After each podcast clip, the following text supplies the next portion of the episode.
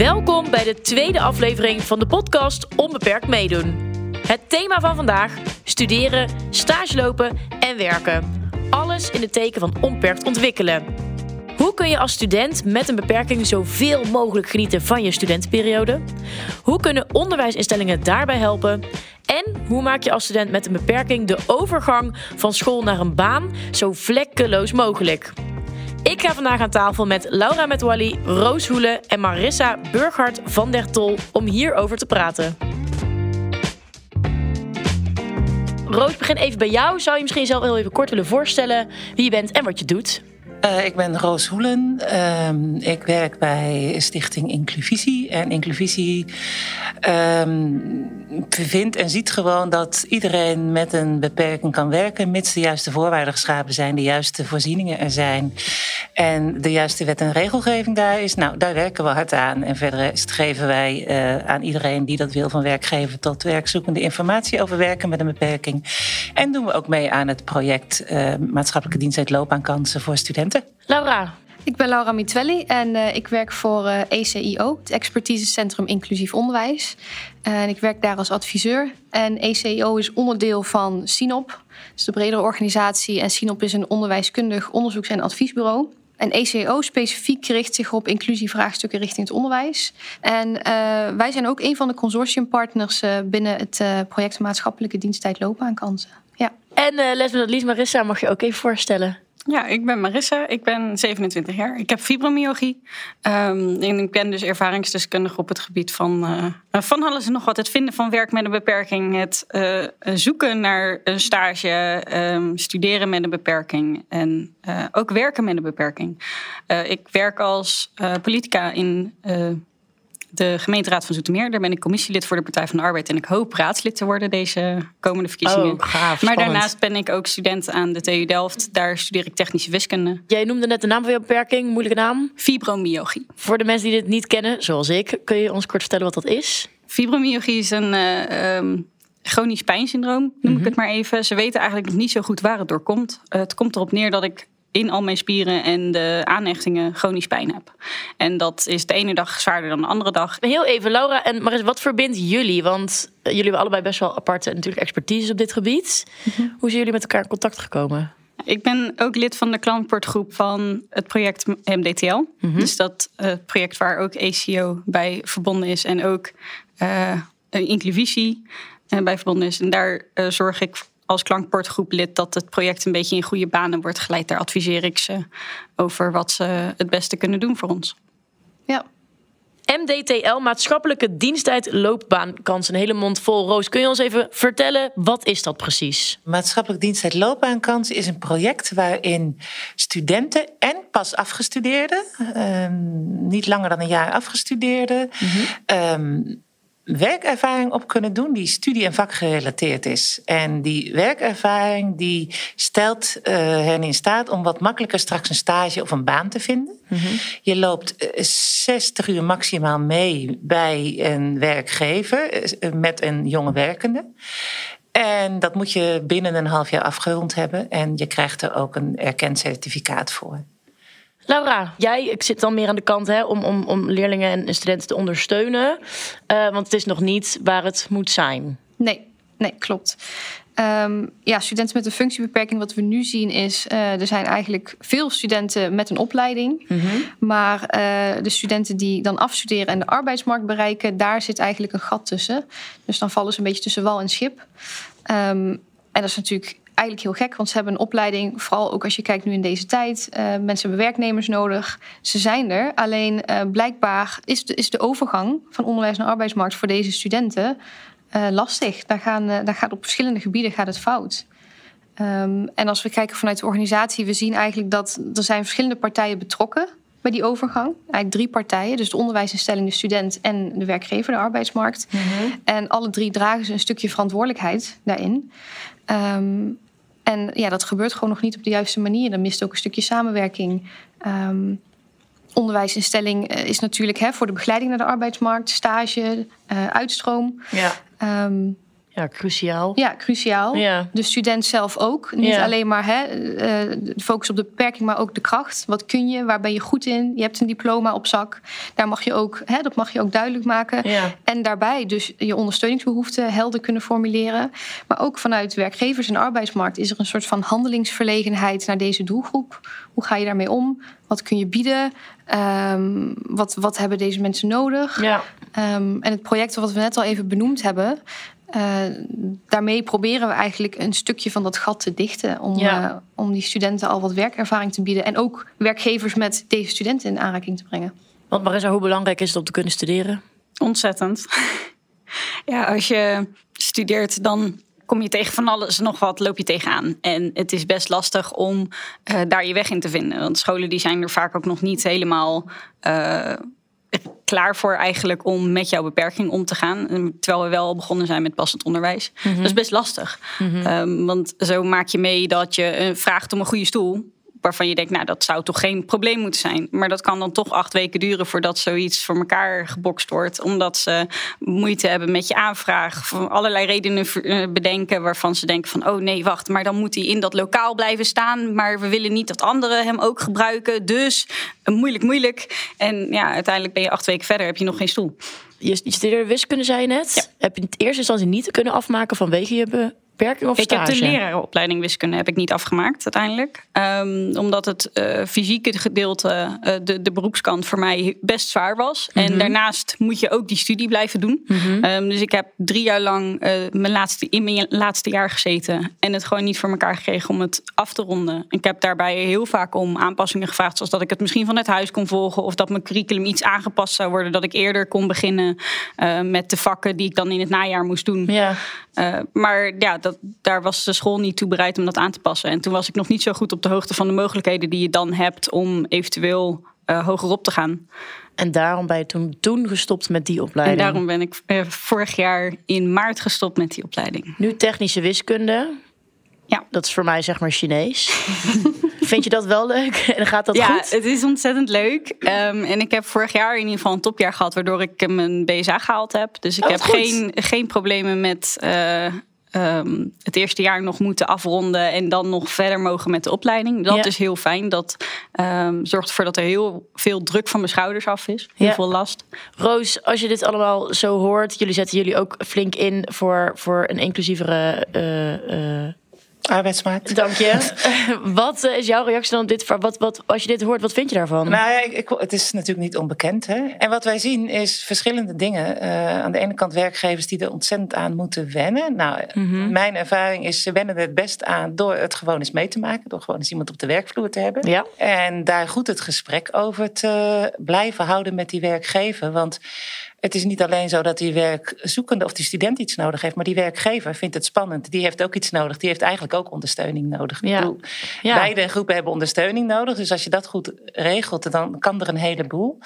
Maar die eerste hobbel voor werkgevers... van goh, we gaan dat gewoon eens proberen, die is best groot. En ik merk dat maatschappelijke diensttijd... het is maar het is maar eventjes en het is maar weinig. Dat op zich, dat men dat wel als een heel leuk idee ziet... omdat het voor hen niet zo risicovol is. En er is ook begeleiding bij. Dus ze weten ook eigenlijk... als ik zelf een soort van handelingsverlegenheid voel... want dat is een groot probleem bij de werkgevers... dan, als ik daarbij begeleid word... nou, dan durf ik het wel aan. En als je daarbij zegt van... joh, jij mag best onzeker zijn, is logisch. Ja. Dan wordt die drempel al wat minder. En vanmorgen hoorde ik nog... we hebben iemand geplaatst bij PricewaterhouseCoopers... voor die snuffelstage. Ja. En dan kreeg ik vanmorgen toevallig een mailtje van... joh, we vinden dit eigenlijk zo geweldig. We willen hem graag een stage aanbieden. Wat vinden jullie daarvan? Ik zei, nou, dat blijkt me een heel goed idee. Dus daar zie je gewoon hoe het werkt. Ja, dat het echt wel zijn vruchten afwerkt. Ja, nee, absoluut. Ja. Alleen het is wel, ik denk dat het heel erg waar is wat je zegt, dat ze het eerst soort van moeten zien en dan geloven. Maar het is irritant dat ze het eerst willen zien en niet gewoon meteen het aan willen gaan eigenlijk. Dat mensen daar zo sceptisch in staan. Ja, dat is irritant. Alleen aan de andere kant, het is nou eenmaal hoe een mens is. Als ik zelf kijk, en dat beken ik dan altijd maar, ik ben zelf slechtziend, ik zie 10%, ik... heb best moeite moeten doen om de arbeidsmarkt op te komen. Uiteindelijk is dat gelukt, terwijl ik gewoon hoogopgeleid ben. Ja. Heb jarenlang gewerkt als headhunter, werving en selectie, gewoon regulier. Mm-hmm. En ik ging aan die kant staan. En op een gegeven moment had ik van mijn eigen... Ik was op een gegeven moment manager en ik had collega's nodig. En iedereen die bij mij vertelde dat hij herstellende was van een ziekte of een beperking, dat die kwam op de neestapel. Ja, nou, hoe erg wil je het hebben als je zelf een beperking hebt? En hoe kwam dat? Dat kwam door mijn aanname. Werving en selectie is pieken, want je moet gisteren iemand hebben. En ik dacht, nou... Ja, als je herstellende bent van een ziekte of een energieprobleem... Dan kan je dat vast niet. Dit kun je alleen met een visuele beperking. Ja, dus het is, en dat was geen onwil van mij. En dat is wat je heel veel ziet bij werkgevers. Dat het helemaal geen onwil is, maar gewoon niet weten. En vaak vinden ze het ook lastig om te erkennen... van dat ze het niet weten, dat ze het eng vinden. En altijd als ik dit verhaal vertel, dan zeggen ze... oh, maar als het zelfs jou overkomt... dan durf ik ook wel te bekennen dat ik het eng vind. Ik zie jou knikken, Laura. Ja, heel herkenbaar allemaal. Ja? Ja, voor mij ook. Oh ja, echt? Voor iedereen hier? Wat is dan het meest herkenbare punt voor jullie? Ja, eigenlijk dat stukje, het is geen onwil, het is gewoon niet weten. Ik ben ook wel eens gewoon na een sollicitatie gebeld. Ja, je bent uiteindelijk de tweede kandidaat geworden en je bent het dus niet geworden, want we vinden je beperking toch een te groot risico. Ja. Maar eigenlijk weten zij helemaal niet wat mijn beperking inhoudt. En dat ik minder vaak ziek ben en me ook minder vaak ziek meld, omdat ik juist al weet, er zal een dag komen dat ik even niet kan lopen vanwege de pijn. Dus ik zorg dat ik er eigenlijk altijd ben. Zodat ik die dag kan inzetten als het echt niet gaat. Precies. Daar houden werkgevers eigenlijk geen rekening mee met de motivatie die ik heb om juist wel te gaan werken met mijn beperking. En dat is geen onwil. Dat is het gewoon niet weten.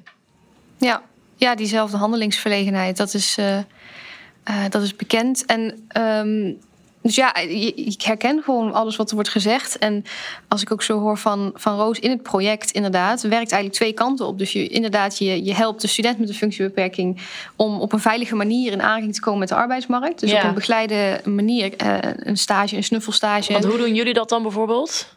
Ja, ze worden gekoppeld aan een jonge werkende op de werkvloer. Dus ook echt een beetje peer-to-peer. Dus iemand rond dezelfde leeftijd. En daar gaan ze samen een projectje mee verzinnen. Of een opdracht, dat staat ook best wel vrij. Dat kunnen ze zelf invullen. En ze krijgen dus begeleiding vanuit een coach. Die dus met hun ook meerdere malen in het traject het gesprek aangaat. Van, goh, hoe gaat het nou? En waar heb je behoefte aan? Dus op die manier is het voor die studenten ook een veilige manier... om te snuffelen aan de arbeidsmarkt. En het mooie is dat studie en vak gerelateerd is. Hè? Dus je hebt er ook echt wat aan om een stage te vinden. Ja, precies. Dus er wordt natuurlijk inderdaad gekeken naar... wat studeert de student? En, kun je een voorbeeld noemen van een student die dan ergens aan gekoppeld is? Even kijken. Nou, PwC dus, hè? Ja. PricewaterhouseCoopers, een jongen met... beperking doet het niet toe, maar een ICT'er. Ja. En die deed ICT en die kwam nu bij een ICT-afdeling bij PricewaterhouseCoopers. Ja. Interne ICT-afdeling. En doet het daar nu zo goed dat ze zei, ja, weet je, we hebben genoeg gesnuffeld en we vinden dat hij gewoon een vergoeding moet hebben voor een stage. Ja, en een belangrijk puntje inderdaad, wat er net wordt genoemd, dat het wel ook gelinkt is aan het vakgebied waar de student naartoe wil. Ja, omdat, tuurlijk. Ik denk dat Marissa dat ook wel kan bevestigen. Een zorg ook wel. Je hebt je opleiding, maar vanwege je beperking kom je niet op een positie die gelijk staat aan jouw opleidingsniveau en in jouw vakgebied. Wat je daar bijvoorbeeld bij merkt, als je de opleiding docent wiskunde neemt, dan moet je op een gegeven moment stage gaan lopen. Ja. En je staat toch 2-0 achter. Want je krijgt inderdaad werkgevers die je tegenkomt, die zeggen van ja, goh, ik vind het toch een risico, dus je was de tweede kandidaat. Terwijl ik dus, als ik dat niet had gehad, misschien wel gewoon de eerste kandidaat was geweest. Want mag ik dan vragen, hoe pak jij dat aan? Weet je wel, jij zoekt een stage, jij komt bij een bedrijf wat je misschien leuk vindt of zo, en vertel je dan überhaupt over jouw beperking of vertel je dat niet? Omdat het aan mij niet zichtbaar is, kies ik er vaak voor om het ook niet te vertellen. Okay. Het ligt echt wel aan de baan, zeg maar. Kijk, hebben we het over belangenorganisaties, dan vertel ik het wel. Ja? Maar als het echt gaat om een sollicitatie bij een werkgever... Ik heb gesolliciteerd bij Liceo, daar heb ik het niet genoemd. Nee. En omdat het vaak meer problemen met zich meebrengt dan dat het me echt iets oplevert. En als je dat niet zegt... komt er dan een moment waarop je het later moet zeggen? Of hebben mensen het dan niet door? Of hoe werkt dat? Voor mij wel. Omdat ik ook op locatie altijd even moet opletten... dat er niet al te veel trappen zijn. Want ik kan niet goed trappen lopen. Dat doet zeer. En een trap lopen kost me gewoon ontzettend veel energie op een dag. Dus dat doe ik liever niet. Nee. Dus op een gegeven moment dan vraag ik inderdaad wel van... goh, ja, hoe zit het met de locatie? En zeker toen ik... als docent wiskunde aan de slag wilde, had ik ook eigenlijk geen andere keus dan dat te vragen. Oh, ja. Want als je als docent wiskunde aan de slag gaat en je gaat van lokaal wisselen de hele dag, dat kost ontzettend veel energie. Ja, je moet ook al de hele dag staan in principe. Ja. Dat hoeft natuurlijk niet. Je kan ook een rolstoel pakken en dan vanuit de rolstoel lesgeven. Maar dat maakt het vak wel weer moeilijker. En voor mij is het mogelijk om te staan. Dus ik koos ervoor om te staan. Dat betekent wel dat ik meer energie kwijt ben op die dag. En dat ik dus rekening moet houden met de factoren daaromheen. Is er een lift? Zijn er niet al te veel trappen? Moet ik vaak wisselen van lokaal? En dat zijn wel dingen die ik ook met de werkgever moest bespreken. En dat maakte het soms wel lastig.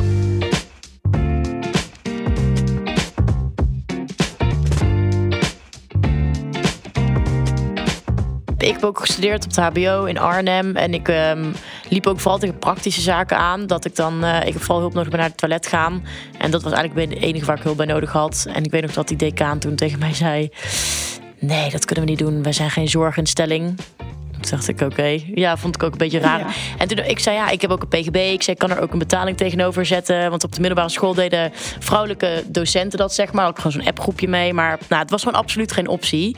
Uiteindelijk heb ik het eerst met thuiszorg gedaan. Nou, dat werkt ook voor geen meet. Want als je dan om 11 uur moet plassen en ze komt pas om 12 uur, weet je wel. Dat is gewoon, dat is drama. Dus uiteindelijk heb ik via het UWV een aangepast toilet daar laten installeren. Waardoor ik zelf naar het toilet kon. Maar goed... Dit heb ik inderdaad allemaal helemaal in mijn eentje moeten doen.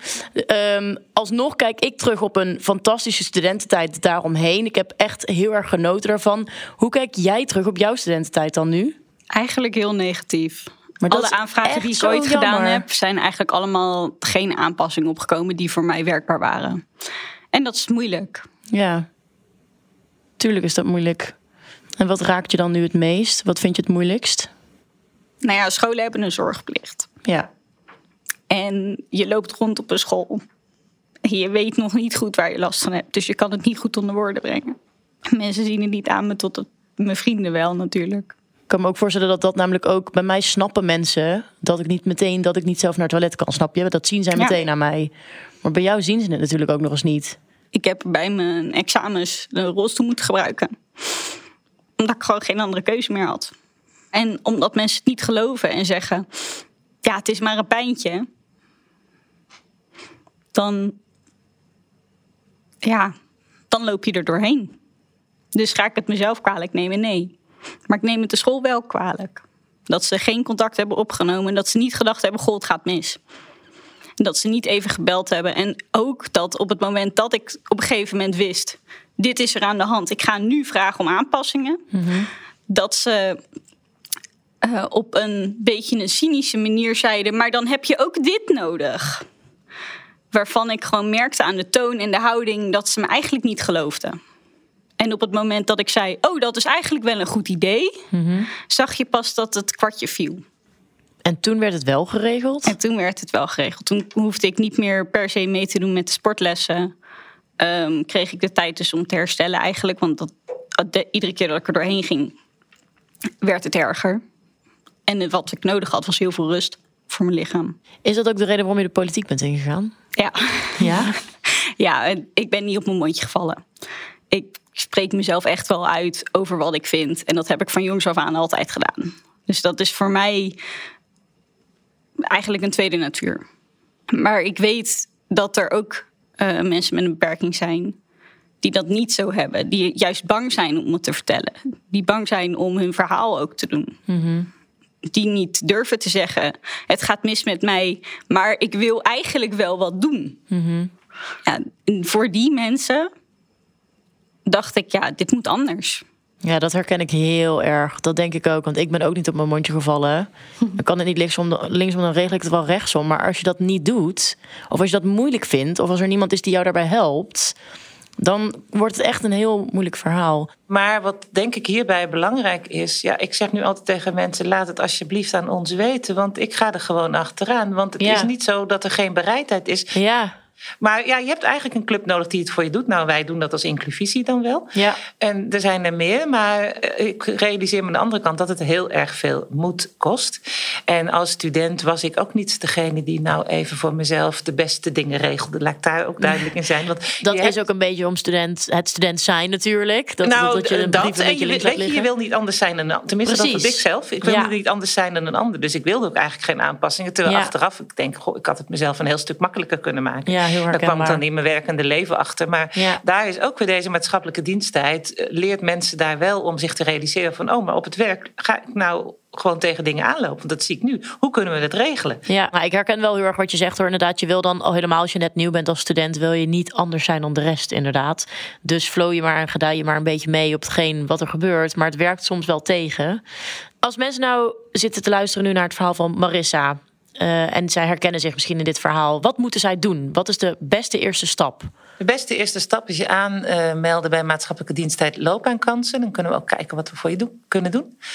En waar we jou mee kunnen helpen. En je kunt je aanmelden via info@mdt-loopbaankansen.nl.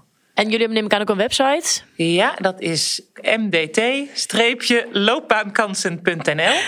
En je mag ook nog altijd bellen en dat is 0620915820.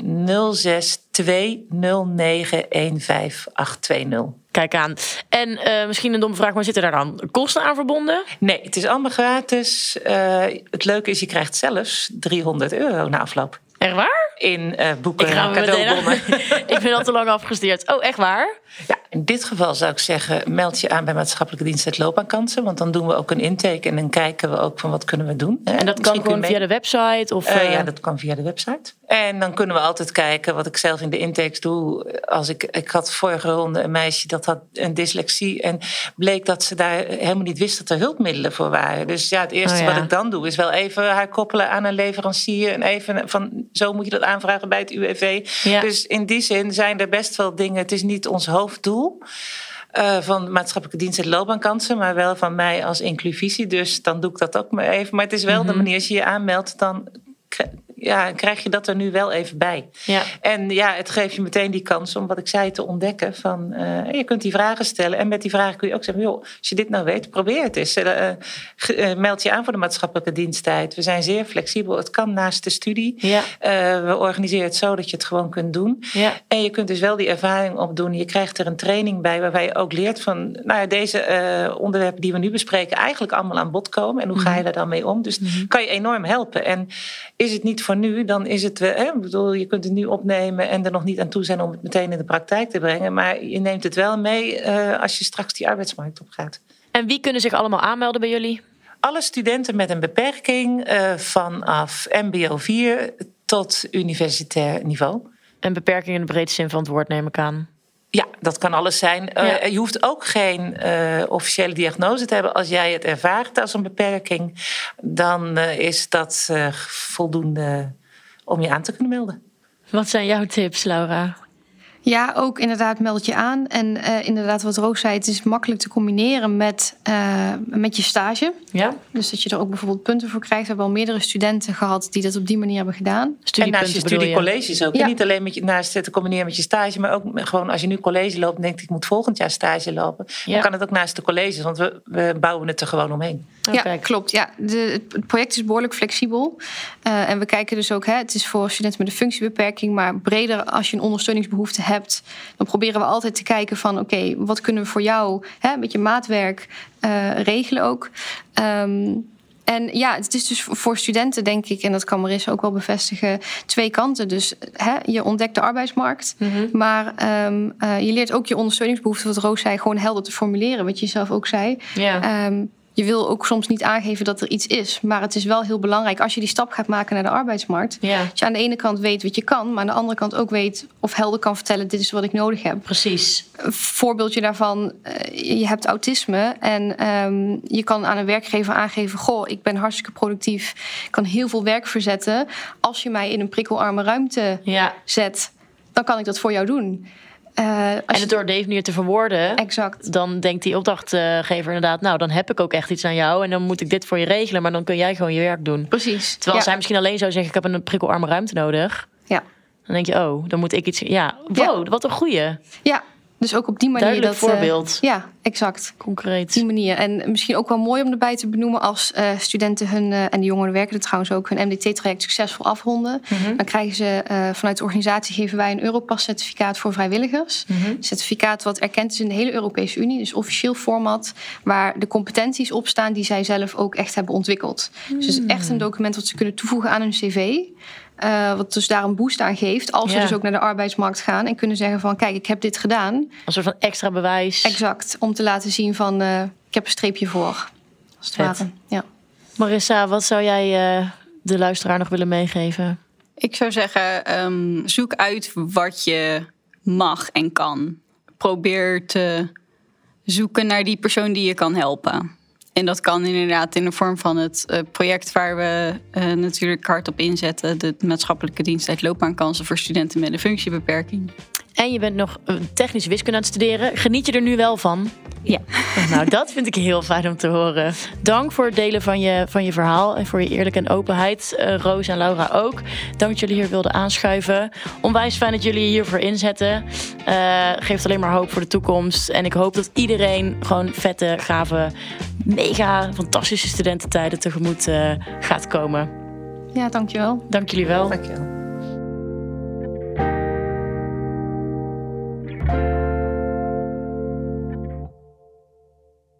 Zoals Marissa zei, iedereen doet ertoe en iedereen kan meedoen. Kom er als student achter wat je kan en wat je nodig hebt en durf dat ook aan te geven. Communicatie is het allerbelangrijkste. Ik snap dat je misschien niet anders wil zijn dan de rest, maar door het te erkennen help je jezelf en kun je uiteindelijk makkelijker meedoen. Dit was aflevering 2 van de podcast Onbeperkt Meedoen. Helemaal in het teken van scholen, stages en werk. Vond je het leuk? Laat een recensie achter bij Apple Podcast. Vragen of opmerkingen? Bezoek de pagina van Onbeperkt Meedoen op rijksoverheid.nl. In de derde en de laatste aflevering van deze serie gaan we het hebben over vrije tijd. Hoe kun je genieten van festivals en pretparken zonder dat je beperking je in de weg staat? Bedankt voor het luisteren en tot dan.